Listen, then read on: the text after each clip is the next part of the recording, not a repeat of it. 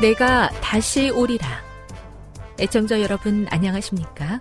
여기는 AWR 희망의 소리 한국어 방송입니다. 본 방송은 천국 복음을 온 세상에 전파하기 위해 제7일 안식일 예수 재림교회가 설립한 세계 방송망입니다.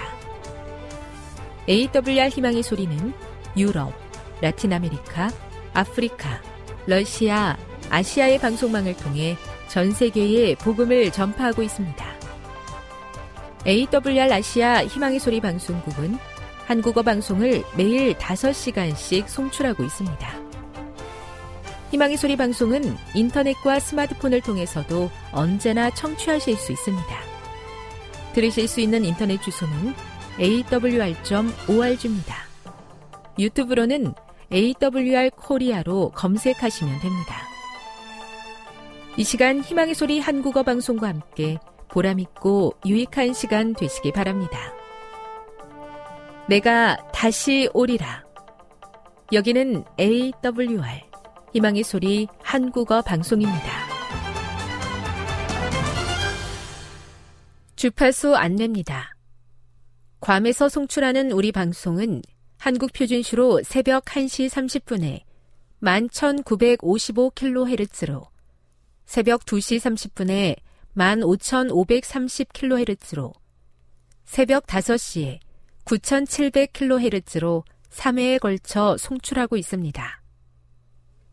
스리랑카에서 송출하는 우리 방송은 한국 표준시로 새벽 4시에 9,765kHz로 우즈베키스탄에서는 밤 9시에 15,530kHz로 타지키스탄에서는 밤 9시에 15,515kHz로 각각 1시간씩 방송하고 있습니다. 애청자 여러분의 많은 청취 바랍니다.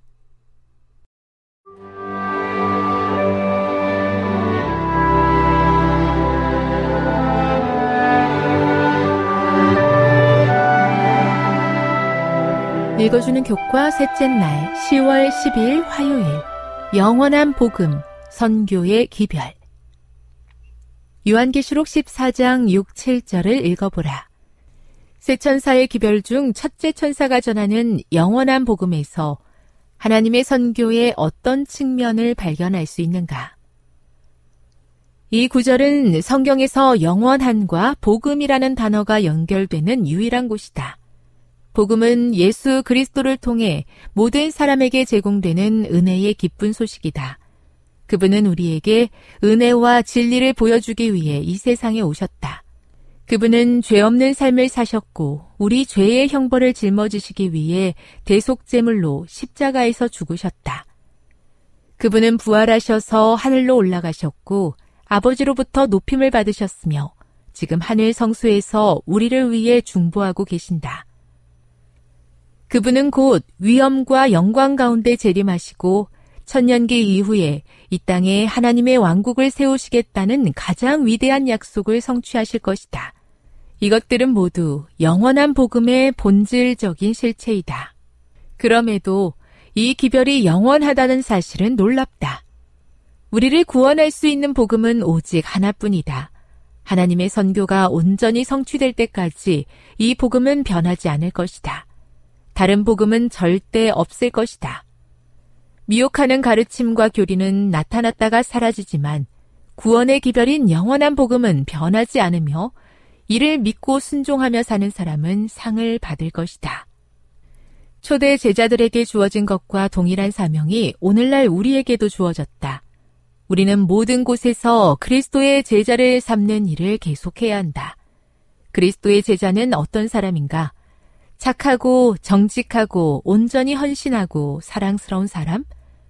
이러한 특성은 필수적이지만 이것만으로는 충분하지 않다. 우리는 성경에서 말하는 제자도의 모든 요소에 초점을 맞추고 궁극적 목적인 주 예수 그리스도의 재림을 위해 준비되고 다른 사람들을 준비시키는 제자를 만들어야 한다. 심판이 가까웠다는 선포는 그리스도의 재림이 임박했다는 것을 널리 알리는 것이다. 그리고 이 선포를 영원한 복음이라 부른다. 그러므로 그리스도의 재림에 대해 전도하고 그 재림이 임박했다는 것을 선포하는 일이 복음 기별의 매우 중요한 부분임이 나타나 있다. 교훈입니다. 그리스도의 재림이 임박했음을 선포하는 영원한 복음은 하나님의 선교가 완성될 때까지 변하지 않는 선교의 핵심 기별이다. 묵상. 첫째 천사의 기별인 영원한 복음과 심판의 개념은 어떻게 연결되어 있습니까? 적용. 복음이 심판의 중심 개념이 되어야 하는 이유는 무엇이라고 생각합니까? 영감의 교훈입니다. 천사가 아닌 인간이 전해야 할 영원한 복음. 영원한 복음은 인간 대리자들을 통하여 전파되어야 한다. 우리는 타락한 죄악 세상에 보내는 마지막 경고와 더불어 공중에 날고 있는 것으로 상징된 천사들의 기별들을 전파해야 한다. 만약 우리가 예언을 하도록 부르심을 받지 않았다면 우리는 예언들을 믿고 그 빛을 다른 사람들에게 전하는 일에 하나님과 협력하도록 부르심을 입은 것이다. 가려 뽑은 기별 2권 115 하나님의 복음이 영원한 것을 인하여 감사합니다. 하지만 무한히 기회가 있고 이 땅에서 영원히 살 것처럼 살지 않게 하옵소서. 재림을 고대하면서 주시는 복음의 은혜를 날마다 경험하고 먼저 하나님의 뜻과 나라를 구하게 하옵소서.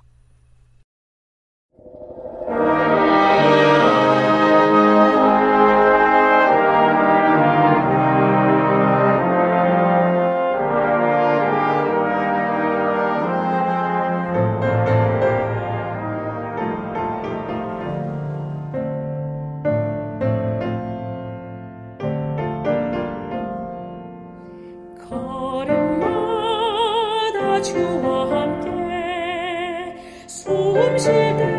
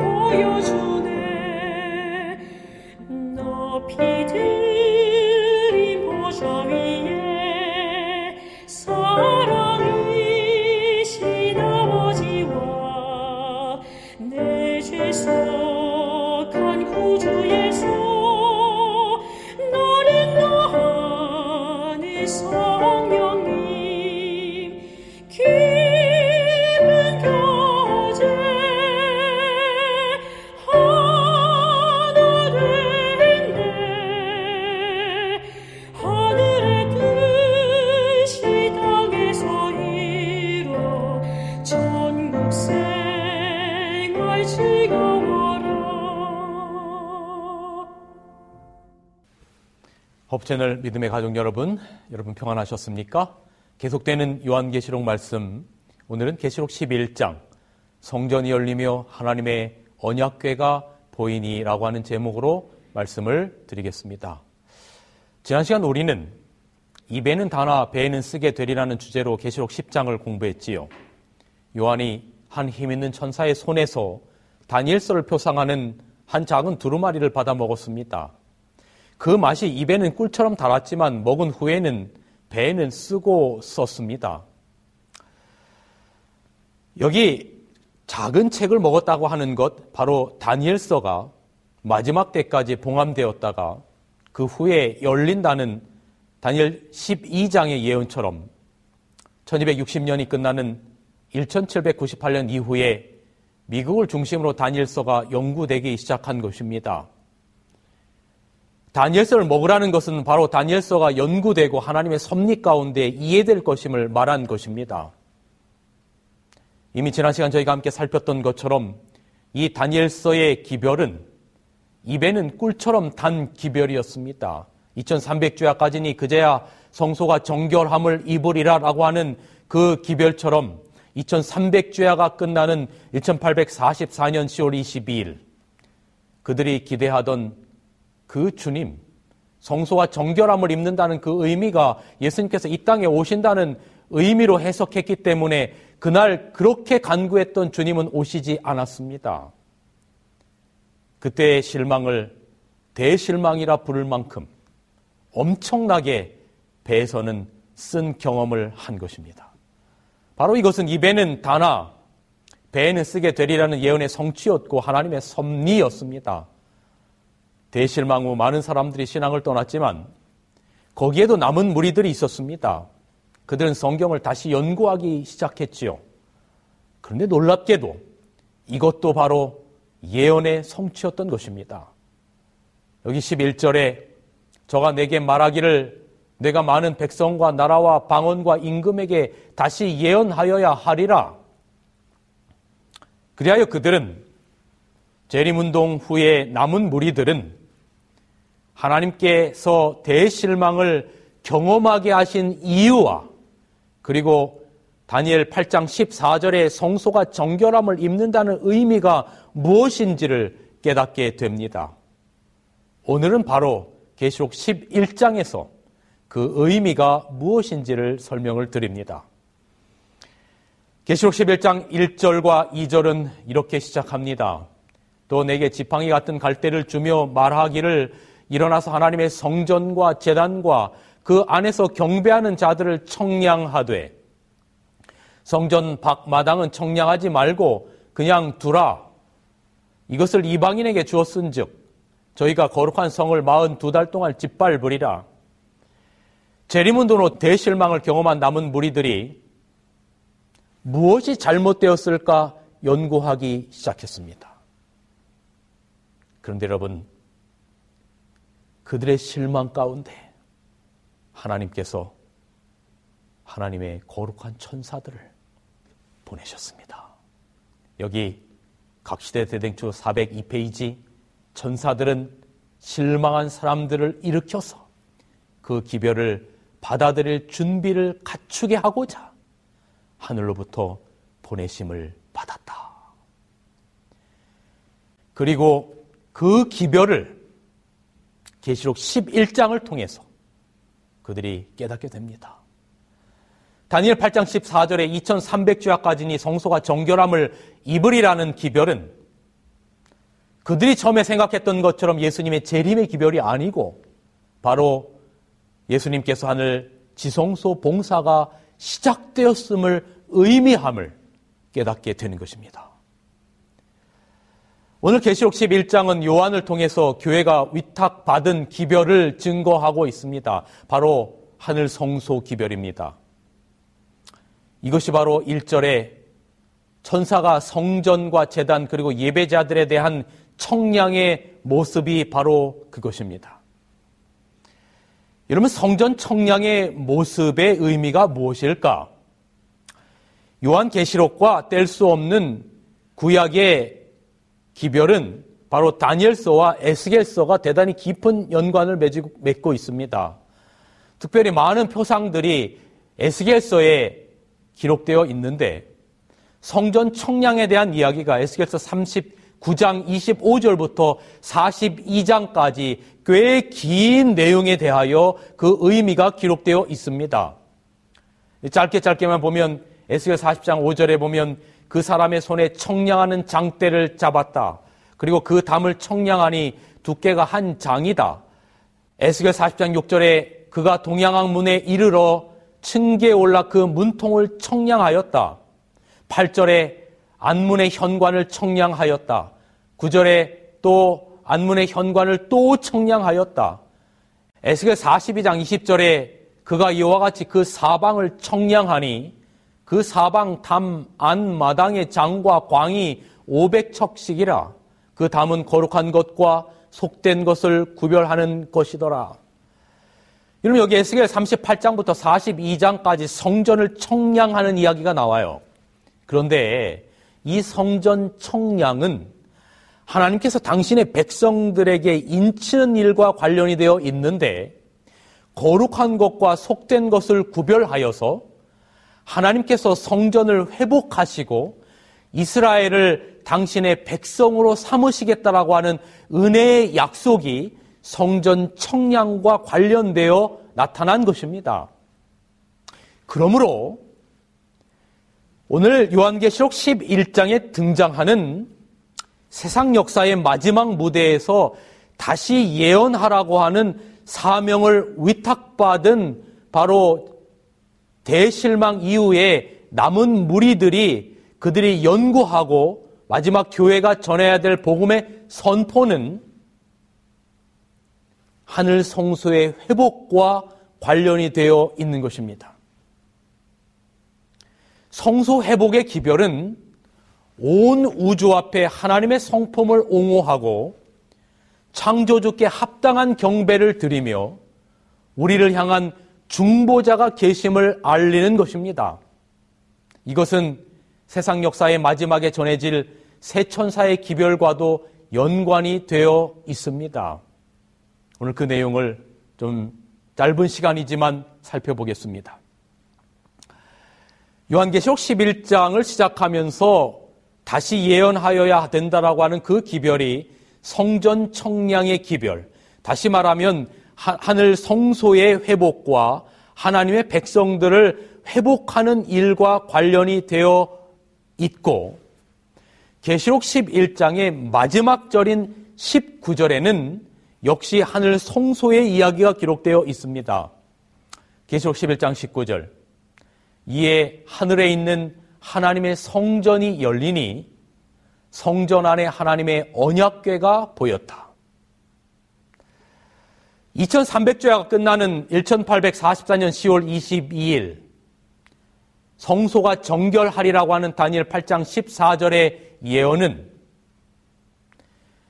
예수님의 재림을 기다리던 사람들이 생각했던 것처럼 예수님의 재림에 대한 이야기가 아니라 바로 재림 전 하늘 성소와 관련된 이야기임을 그들이 다시금 예언하여야 하리라고 하는 기별처럼 깨닫게 된 것입니다. 여러분, 성소가 정결케 된다. 이 이야기를 우리가 이해하기 위해서는 짧게라도 구약의 대속죄일의 대속죄 봉사에 대한 일을 우리는 잠시 이해해야 합니다. 구약의 제사 제도에서 1년 동안 지성소가 열렸던 때는 유대력 7월 10일 대속죄일밖에는 없었습니다. 대제사장이 그때에만 하나님의 거룩한 쉐키나의 영광이 거하는 지성소에 들어가 하나님의 이름을 진실되이 불러온 모든 이스라엘 백성들의 죄를 도말하는 때가 바로 이 대속죄 일이었습니다. 그래서 1844년 10월 22일에 예수 그리스도께서 속죄의 마지막 사업을 마치기 위하여 하늘 지성소로 들어가셨기 때문에 계시록 11장 마지막 절에는 하나님의 성전이 열리며 그 안에 하나님의 언약궤가 보였다고 말한 것입니다. 이 부분에 대하여 여기 영감의 글에는 이렇게 기록하고 있습니다. 하늘에 있는 하나님의 성전이 열리고 그의 언약궤가 성전에서 보였다라고 하는 말은 2300주야의 끝인 1844년에 그리스도께서 속죄의 마지막 사업을 마치기 위하여 그리로 들어가심으로 하늘의 성소에 있는 지성소가 열리는 것을 가리킨다라고 기록하고 있습니다. 여러분 여기 예수님께서 지성소로 들어가신 그 이유에 대하여 대단히 중요한 표현을 쓰고 있는데 속죄의 마지막 사업을 마치기 위하여라고 하는 표현이 있습니다. 도대체 예수님의 십자가 사역으로 말미암아 십자가에서 속죄가 다 끝났지 속죄의 마지막 사업이라는 게 도대체 무슨 이야기인가? 이 의미를 잠시 좀 살피겠습니다. 여러분, 우리가 죄인이 구원을 얻는 그 과정을 우리는 구속이라고도 말할 수 있고 혹은 속죄라고도 말할 수 있는데 그 구속 속죄에 어, 삼중 단계가 있음을 그것이 성서적임을 우리는 성경을 통해서 볼 수 있습니다. 첫 번째는 죄인이었다가 예수 그리스도의 보혈을 영접하고 예수 그리스도를 영접하고 하나님의 자녀가 되는 칭의의 단계입니다. 우리는 저는 이것을 죄인이 예수님과의 만남의 단계다라고 설명을 하고 싶습니다. 에베소서 2장 8절에 보면 너희가 그 은혜를 인하여 믿음으로 말미암아 구원을 얻었나니 이것이 너희에게서 난 것이 아니요 하나님의 선물이라 그랬어요. 죄인인 우리가 구원을 받는 첫 번째 단계는 예수 그리스도를 영접하고 그분의 속죄의 공로를 우리가 받아들일 때 우리가 하나님의 자녀가 되는 칭의의 경험을 하는 것입니다. 이것이 속죄의 첫 번째 단계라고 볼 수가 있겠습니다. 마치 남녀가 결혼을 하면 제가 저희 아내와 결혼을 했을 때 하고 나서 저의 아내를 저의 호적의 아내로 올리게 되는 것처럼 미국에서는 남녀가 결혼을 하면 저희 아내는 박씨고 제가 유씨인데 결혼을 하자마자 미세스 유가 되는 것처럼 우리가 사단의 백성에서 예수 그리스도를 영접하고 침례를 받고 의롭다고 선언이 된과 동시에 우리의 이름이 하늘 생명책에 기록되고 우리는 하나님의 자녀가 되는 것입니다. 그런데 남녀가 결혼해서 결혼하자 해서 호적이 남편의 이름에 올랐다 해서 모든 것들이 모든 문화들이 한꺼번에 다 이 남편과 하나가 되는 것이 아니죠. 여전히 결혼 전에 많은 습성들이 있지만 시간이 오랜 시간이 지나면서 이 남편과 아내가 하나가 되어 가는 것처럼 예수 그리스도를 영접하고 의롭다고 칭함을 받았다고 해서 우리의 과거의 모든 죄된 습관들이 하루아침에 사라지고 하나님의 자녀로 거룩하게 우리의 삶이 완전히 바뀌느냐? 그렇지 않다는 것입니다. 그래서 우리가 예수 그리스도를 영접하고 점점점 하나님의 성품을 닮아가는 두 번째의 과정을 우리는 성화라고 말합니다. 저는 이것을 예수님과의 교제라고 생각합니다. 그래서 여기 보면 빌보서 2장 12절엔 이렇게 기록합니다. 그러므로 나의 사랑하는 자들아 너희가 나 있을 때뿐 아니라 더욱 지금 나 없을 때에도 항상 복종하여 두렵고 떨림으로 너의 구원을 이루라라고 말했어요. 아니 우리의 구원은 예수 그리스도의 은혜로 받는 것인데 우리가 그분을 믿을 때 믿음으로 받는 것인데 너희의 구원을 이루라고 하는 이 표현이 무엇일까?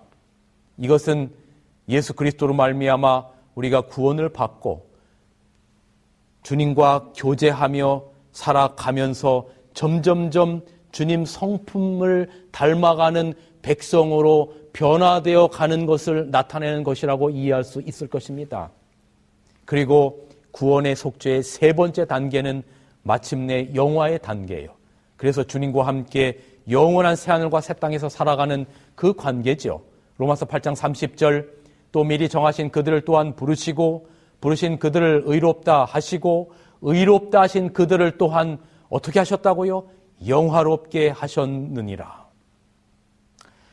저는 이 예수님께서 지성소로 들어가시면서 속죄의 마지막 사업을 마치기 위하여 들어가셨다라고 하는 이 표현을 성경에 기록된 세 번에 다 이루었다라고 하는 표현으로 설명을 또 할 수 있다라고 생각합니다.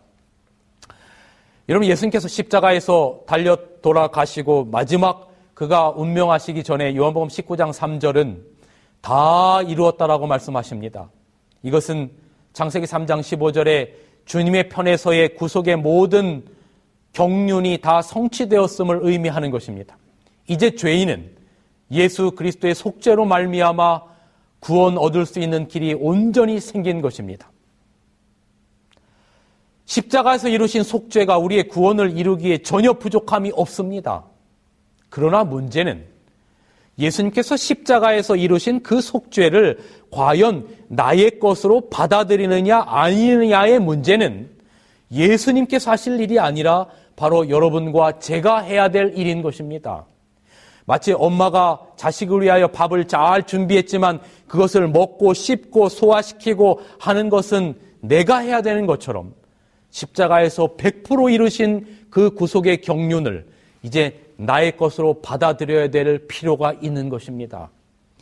그래서 그것이 나의 것으로 다 받아들여졌다라고 하는 예수 그리스도의 이름을 부른 자들이 예수님의 속죄 공로를 받아들였다라고 하는 바로 그 선언이 요한계시록 16장 17절에 나타난 두 번째 다 이루었다라고 하는 선언이 되는 것입니다.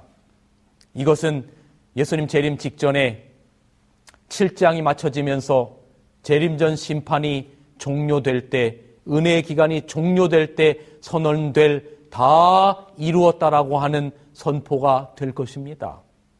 그리고 마지막 요한계시록 21장 6절에 우리의 모든 구속사가 속죄의 사역이 구원받은 자들이 하늘에 가서 우리가 영원토록 주님을 찬양하면서 하나님께서 선포하실 계시록 21장 6절에 다 이루었도다라고 하는 선언이 마치는 것이 모든 구속의 과정의 마지막 완성이 이루어지는 정점이 되는 주님의 선포가 될 것입니다.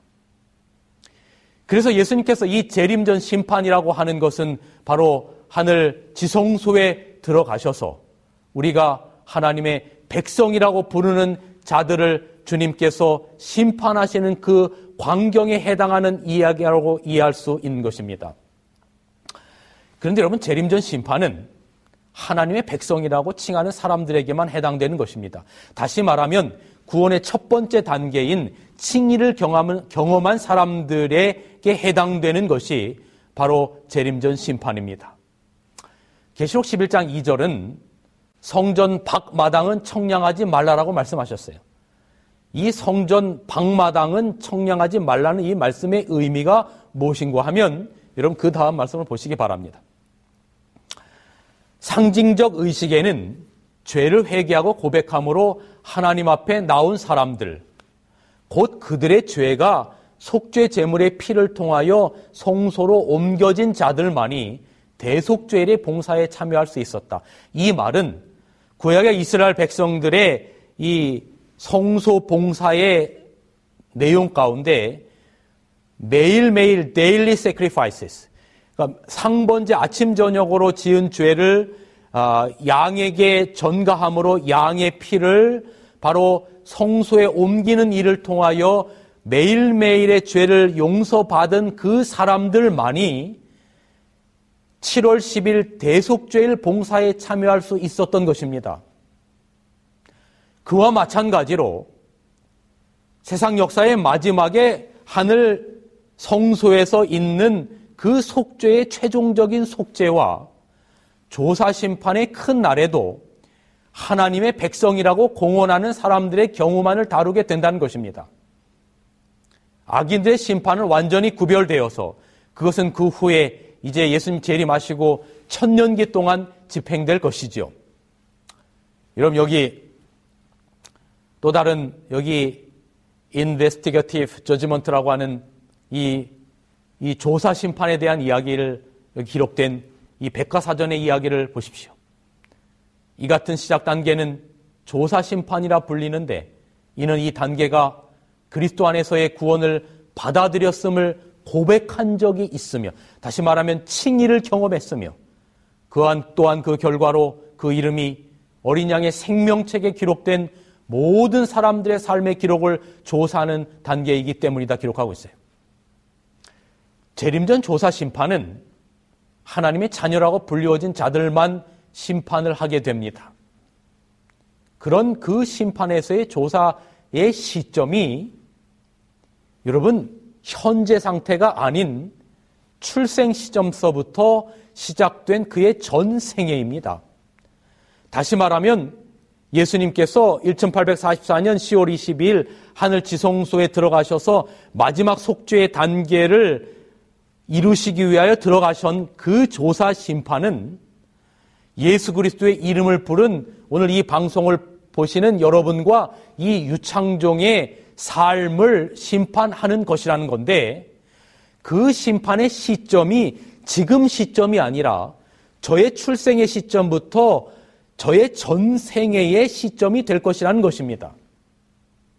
따라서 무죄 선고를 받기 위해서는 여기 유창종의 전생애가 완전해야만 합니다.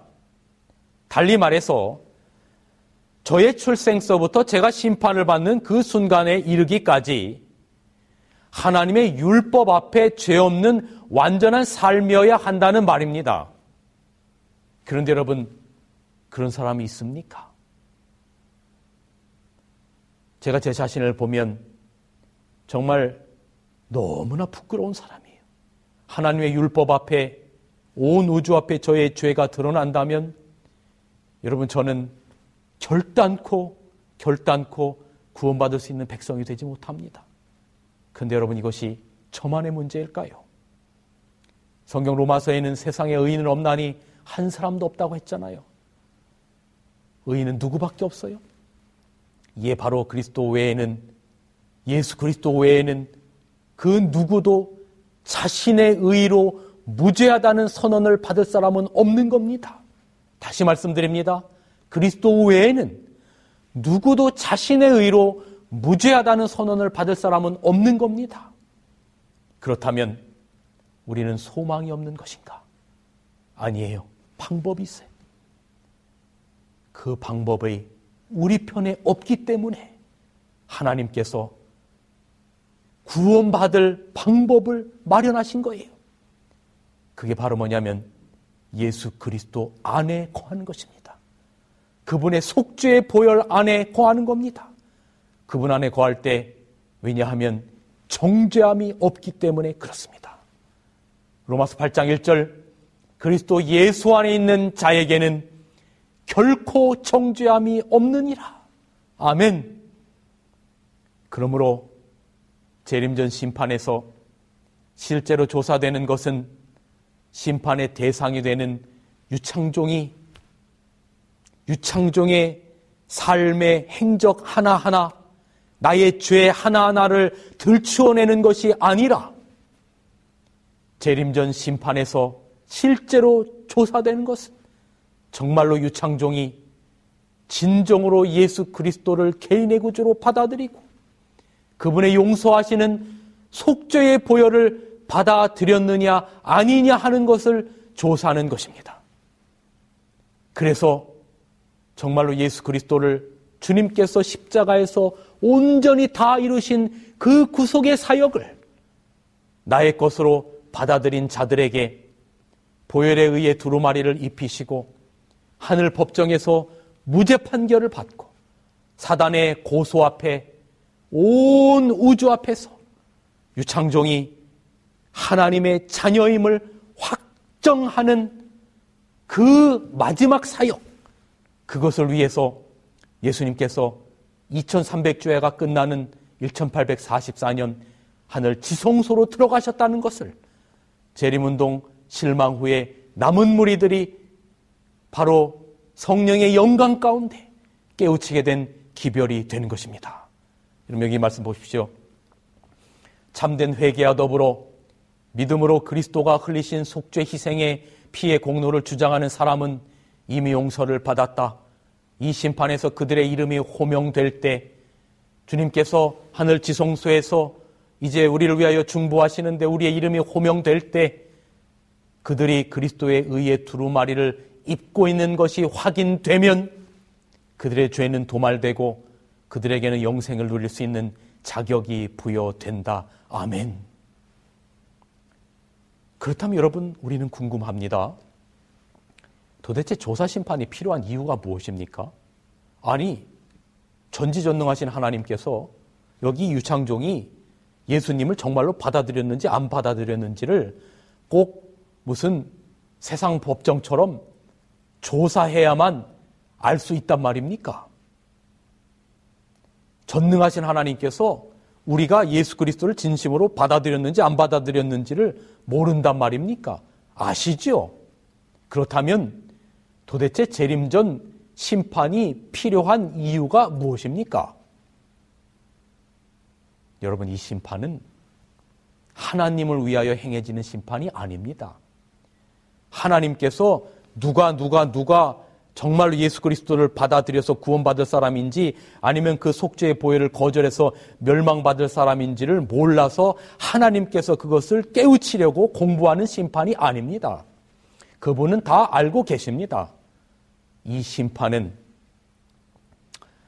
사단의 비난에 대한 답을 제시하고 타락하지 않은 피조물들에게 온 우주의 지성적 존재자들에게 사단의 고소가 거짓된 것임을 그리고 이 죄인이 어떻게 구원받게 되었는지를 온 우주 앞에 확증하는 확증 심판이 된 것입니다. 왜냐하면 사단은 아버지 하나님 이 유창종은 죄를 이렇게 많이 지은 죄인인데 내 사람입니다. 나와 함께 멸망받을 사람입니다라고 온 우주 앞에 고소할 때 맞아. 유창종이 죄인임은 맞지만 나를 받아들이고 나의 속죄의 공로를 의지하였기 때문에 나의 피를 보셔서 아버지 이유창종을 용서하여 주십시오. 그리고 나의 보혈의 피를 받아들였기 때문에 그는 의인입니다라고 하는 그 확증을 사단과 온 우주의 지성적 존재자들 앞에서 확증하는 심판. 이것이 바로 우주를 위하여 행해지는 심판. 이것이 바로 조사 심판입니다. 이렇게 조사 심판이 행해질 때 우리가 그 심판대 앞에 설 수 있는 유일한 길이 무엇입니까? 바로 그리스도의 속죄의 피로 인한 중보입니다. 예수께서 우리의 중보자가 되시는 겁니다. 여러분, 우리가 세상 법정을 생각해 보세요. 죄인인 피의자가 있고 피해자가 있고 판사가 있고 검사가 있고 변호사가 있어요. 검사는 죄인의 죄를 판사 앞에서 낱낱이 밝히는 겁니다. 사단은 우리의 죄를 하나님 앞에서 마치 검사처럼 낱낱이 밝히는 겁니다. 그런데 우리의 변호사, 죄인을 판사 앞에 세상 법정도 변호하듯이 여러분 우리의 변호사 예수 그리스도께서 그분의 속죄의 피로 우리를 중보하시는 겁니다. 하늘 법정의 모습을 스가랴 3장은 그리고 있어요. 피의자 대제사장 여호수아가 있고 그를 대적하는 사단 마귀가 있습니다. 그때 예수님께서 그를 변호하십니다. 마찬가지로 오늘 계시록 11장 19절은 하늘 법정입니다. 이 하늘에 있는 하나님의 성전이 열리니 성전 안에 하나님의 언약궤가 보이며 번개와 음성과 내성과 지진과 큰 우박이 있더라. 하나님의 거룩한 웅장한 하늘 법정의 장소를 묘사하고 있는 것입니다. 하나님의 언약궤. 여러분, 이 세상 법정에도 판사가 판단하는 판단 기준이 있어야 될 것 아닙니까? 그게 뭡니까? 법이죠. 헌법이죠. 여러분, 하늘 법정도 선악을 판단하는 기준이 있어요. 그게 바로 뭐냐면 하나님의 언약궤입니다. 그 언약궤 안에 들어있는 십계명입니다.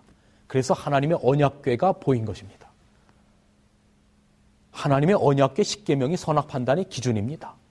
그리고 거기에 여호와 하나님이 계시고 사단 마귀가 있습니다. 하나님 앞에 말하는 겁니다. 여기 유창종은 영원한 둘째 사망을 당할 죄인입니다. 고소합니다. 그리고 저의 죄를 낱낱이 드러냅니다. 절망입니다. 저의 전생애가 죄투성입니다. 남을 미워하고 시기하고 질투하고 겉과 속이 다르고 이래서 유창종에게 사형이 언도되려고 하는 차에 우리의 변호사 예수 그리스도께서 자신의 보혈의 피를 보증으로 등장하는 겁니다. 결단코 패하지 않을 변호사입니다. 요한일서 2장 1절 나의 자녀들아 내가 이것을 너희에게 쓰면 너희로 죄를 범치 않게 하려 함이라 만일 너가 죄를 범하면 아버지 앞에서 우리에게 대언자가 있으니 변호사가 있으니 중보자가 있으니 파라클레토스 곧 의로우신 예수 그리스도시라. 예수님의 보혈로 중보하십니다. 아버지 이 죄인이 나의 피의 보혈을 받아들였습니다. 이제 그는 나의 자녀입니다. 이 말씀 보십시오. 그리스도는 하나님과 사람 사이를 연결해 주시는 고리이시다. 그분은 그의 이름으로 직접 중재에 나서시겠다고 약속하셨다. 그는 그의 모든 의로운 공덕을 간구자의 편에다가 두신다. 그리스도는 인간을 위해서 간구하신다. 우리가 그리스도의 피의 공로를 힘입어 하나님께 나아갈 때 그는 그분의 제사장복을 우리에게 입혀주신다. 그는 우리를 그의 곁 가까이에 두시고 그의 인성의 팔로 우리를 감싸 안고 계시며 또 한편으로 그의 신성의 팔로는 무한하신 분의 보좌를 붙잡고 계신다. 아멘 아닙니까? 이런 그래서 우리가 주님의 심판대 앞에 하나님의 율법 앞에 담대하게 나아갈 수 있는 이유는 내가 나의 삶이 나의 행실이 완전해서가 아니라 나는 죄투성이지만 그리스도께서 십자가를 통하여 이루신 그 속죄의 보혈을 우리에게 입히심으로 말미암아 우리가 그분의 사랑에 힘입어 담대히 나아갈 수 있다고 하는 겁니다. 그래서 여기 요한일서 4장 17절 이로써 사랑이 우리에게 온전히 이룬 것은 우리로 심판날에 담대함을 가지게 하려 함이라. 아멘. 이렇게 예수님의 속죄의 마지막 사역, 조사 심판을 통과한 자들의 죄는 완전히 도말되는 것입니다. 그리고 그 죄는 죄의 원조 사단 마귀에게 다 전가되고 사단 마귀는 우리가 받아야 할 영원한 사망, 둘째 사망을 당하게 되는 것입니다. 마치 구약의 대속죄 일에 온 죄의 흔적들이 다 제거되고 모든 죄가 사단을 표상하는 아사셀 염소에게 뒤집어 씌워 광야에 내보냈듯이 말입니다. 이렇게 2300주야가 끝나는 1844년 10월 22일에 성소가 정결케 된다는 것은 예수님의 재림이 아니라 구속사의 마지막 단계를 이루시기 위하여 우리를 온 우주 앞에 의인임을 드러내시기 위하여 바로 깨닫게 된 중보 사역임을 그들이 마침내 재림운동 후 실망한 사람들이 깨닫게 된 것입니다. 그래서 그들이 깨달은 그 성소, 하늘 성소 기별과 또한 각 교파로부터 가장 성서적인 진리들을 가져와서 안식일 문제, 그 다음에 세례가 아니라 침례 문제, 또 우리의 건강 문제, 구원 문제, 많은 것들을 다 정말 가장 성경적인 진리들을 가져와서 그렇게 탄생된 것이 바로 제7일 안식일 예수 재림교회가 되었고 그래서 이 성소 기별은 안식일 기별과 재림 기별과 함께 재림교회에 대단히 중요한 근간이 된 것입니다. 재림교회는 여러분 세상 역사의 마지막에 이러한 기별을 전해야 할 사명을 받은 교회입니다. 세상 역사의 마지막에 이러한 기별을 전해야 할 백성들의 삶은 때때로 그리 녹록하지 않습니다. 그들이 당할 경험이 오늘 계시록 11장의 두 증인에 대한 묘사에 잘 기술되어 있는데요. 3절, 4절, 내가 나의 두 증인에게 권세를 주겠다. 이는 이 땅의 주 앞에 섰는 두 감람나무와 두 촛대다. 여기 영감이 그래는 이 두 증인을 이중적인 의미로 이해하는데 첫째는 구약과 신약으로 봅니다. 여기 대쟁투 267페이지 영문에 보면 두 증인은 신구약 성경을 대표한다 그랬고요. 또 두 증인은 복음을 전하는 교회로 봅니다. 여기 교회 증언 4권에 보면 교회는 여전히 시련의 때를 목도하게 될 것이다. 그들은 세상에서 그분의 증인들이 되어야 한다. 곧 그분께서 준비하시는 날에 그들은 특별하고도 영광스러운 일을 하기 위하여 그분의 도구들이 되어야 한다라고 기록하고 있어요. 오늘 우리는 두 증인, 세상의 복음을 증거하는 존재들입니다. 계시록 14장 6절에 세 천사의 기별을 전하는 세 천사가 바로 그 복음을 증거하는 나무 남은 무리듯이 과거에도 충실한 증인이 있었고 그리고 현재에도 미래에도 주님 오실 때까지 세상의 복음을 증거하는 충실한 당신의 증인들이 있습니다. 하나님께서는 출애굽 과정에서 모세를 이스라엘의 큰 배도에서 엘리야를 그리고 포로 후기에 예루살렘 성전 재건에서 여호수와 스룹바벨을 사용하신 것처럼 여러분과 저를 세상 역사의 마지막에 두 증인으로 사용해 주시기를 간절히 기도합니다. 그러나 세상의 복음을 증거함에 있어서 우리는 때때로 쓴맛을 경험합니다. 그러나 그 어떤 어려움이 온다 할지라도 주님과 함께 그분을 증거하는 것은 교회의 기본 사명입니다. 여러분, 저는 이제 말씀을 줄이면서 요한이 하나님의 말씀과 예수의 증거로 인하여 반모섬에 유배되었습니다. 거칠고 황량한 섬에 홀로 버려진 바 된 정말로 쓰디쓴 경험이었지만 요한은 그곳에서 주님과 깊은 교통을 나누었습니다. 재림운동 대실망 후 정말로 쓴 버려진 것 같은 그런 경험이었지만 하늘아버지께서는 그들에게 마지막 세상 역사에 이루어지고 있는 속죄의 그 마지막 국면을 깨닫게 하시고 그들에게 사명을 주셨습니다. 오늘 우리도 그럴 것입니다. 세상 역사에 전해져야 될 사명을 위하여 두 증인의 삶을 살아가는 여러분과 저의 삶 속에서 주님은 우리를 결단코 버려두지 아니할 것입니다. 우리 주님 영광 가운데 이 땅에 오실 날 그렇게 멀지 않았습니다. 마침내 우리 주님 영광 가운데 이 땅에 오시는 그날 그 아침 여러분과 저는 충성된 종으로 살다가 우리 주님 앞에 자라에또다 착하고 충성된 종아라고 하는 이야기를 들을 수 있는 귀한 백성이 되시기를 간절히 바랍니다. 말씀을 줄이겠습니다.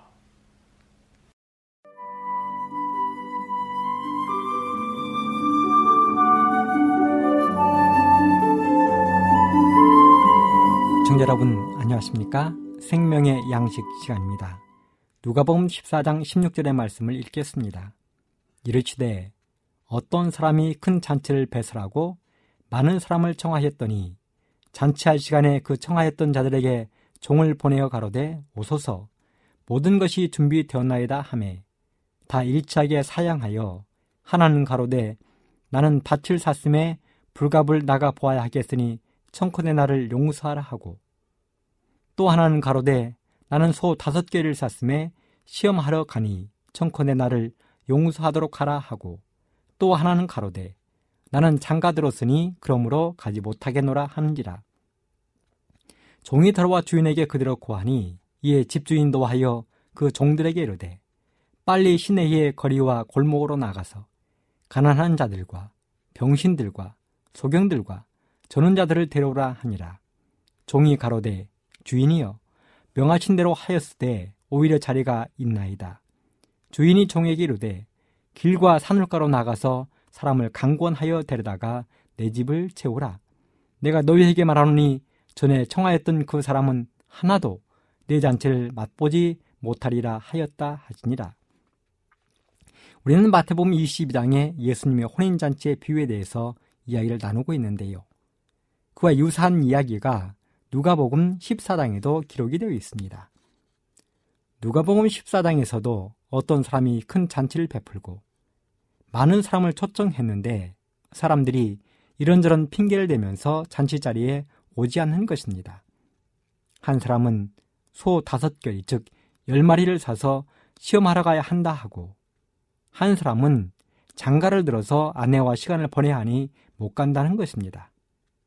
그리고 한 사람은 논과 밭에 나가서 할 일이 쌓여 있어서 못 간다고 했습니다. 제가 어릴 때 교회에서 배운 노래가 생각이 납니다. 가사가 이렇습니다. 죄송해요, 죄송해요. 정말 잔치에 갈 수 없어. 장가 가야 하고 소도 사야 하고 논과 밭에 나가서 할 일은 많아. 내 어이하리 죄송해요. 한 어느 마을에 멋진 집에 살던 사람이 큰 잔치를 벌려놓고 손님 청했네. 그때 모든 사람들이 대답하는 말 죄송해요.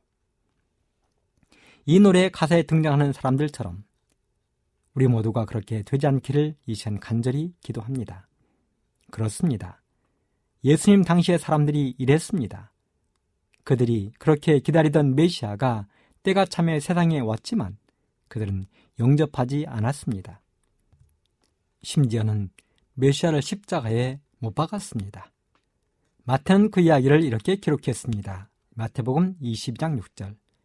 그 남은 자들은 종들을 잡아 능욕하고 죽이니 그렇습니다. 그들은 거절하는 것으로도 모자라 왕이 보낸 종들을 잡아서 능욕하고 죽였다고 했습니다.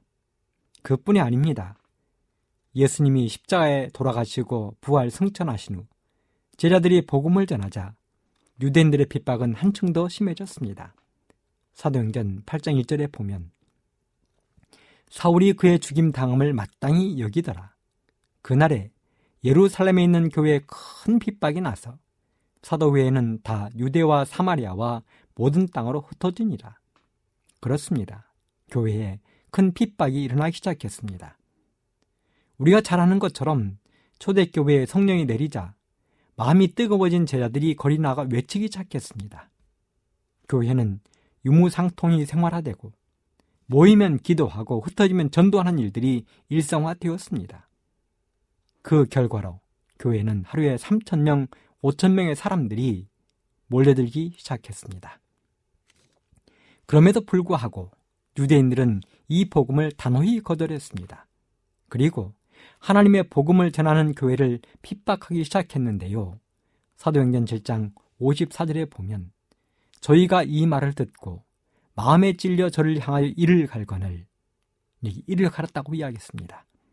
스데반이 성령에 충만하여 하늘을 우러러 주목하여 하나님의 영광과 및 예수께서 하나님 우편에 서신 것을 보고 말하되 보라 하늘이 열리고 인자가 하나님 우편에 서신 것을 보노라 한데 저희가 큰 소리를 지르며 귀를 막고 일심으로 그에게 달려들어 성 밖에 내치고 돌로 칠세 증인들이 옷을 벗어 사울이라 하는 청년의 발 앞에 두니라.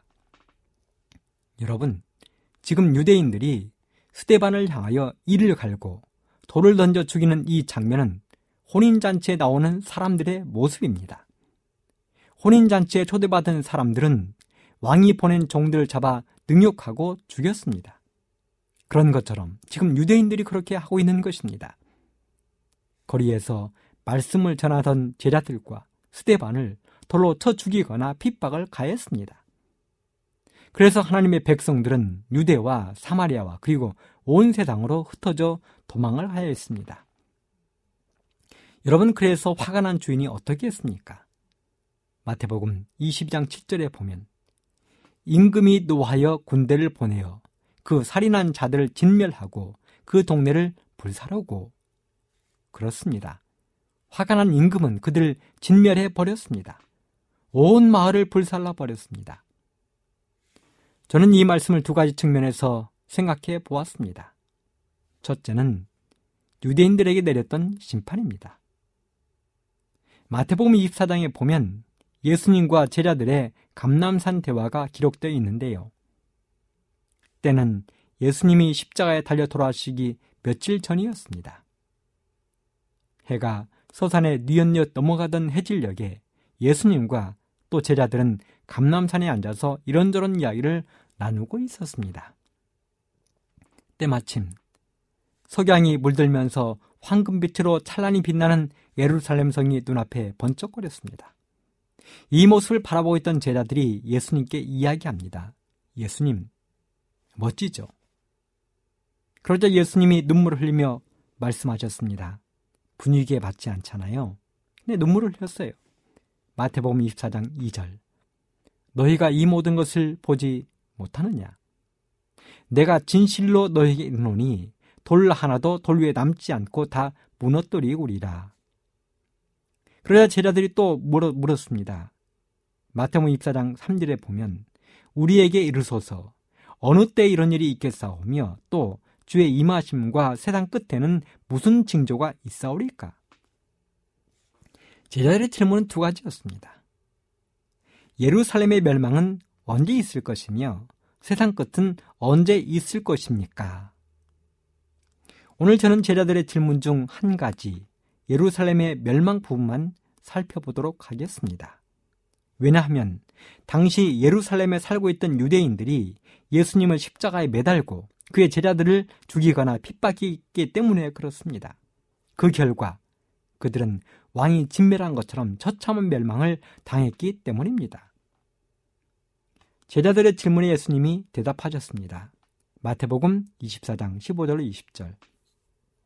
그러므로 너희가 선지자 다니엘의 말한 바 멸망에 가증한 것이 거룩한 곳에 선 것을 보거든 읽는 자는 깨달을진저 그때에 유대에 있는 자들은 산으로 도망할지어다 지붕 위에 있는 자는 집 안에 있는 물건을 가질러 내려가지 말며 밭에 있는 자는 겉옷을 가질러 뒤로 돌이키지 말지어다 그날에는 아이 벤 자들과 젖먹이는 자들에게 화가 있으리로다 너희의 도망하는 일이 겨울이나 안식일에 되지 않도록 기도하라. 시간이 다 되었습니다. 다음 시간에 이어서 말씀을 드리도록 하겠습니다. 감사합니다.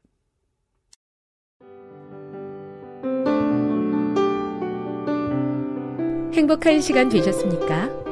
지금까지 여러분께서는 AWR 희망의 소리 한국어 방송을 청취하셨습니다. 방송을 청취하시고 문의를 원하시는 분은 우편번호 02461 대한민국 서울시 동대문구 이문로 1길 11 희망의 소리 방송부 앞으로 편지나 엽서를 보내주시거나 지역번호 02-3299-5296에서 8번으로 전화 주시기 바랍니다. 지금까지 함께 해주신 애청자 여러분들께 감사드립니다. 애청자 여러분, 다음 이 시간까지 하나님 안에서 늘 평안하십시오. 감사합니다. 내가 다시 오리라. 여기는 AWR 희망의 소리 한국어 방송입니다.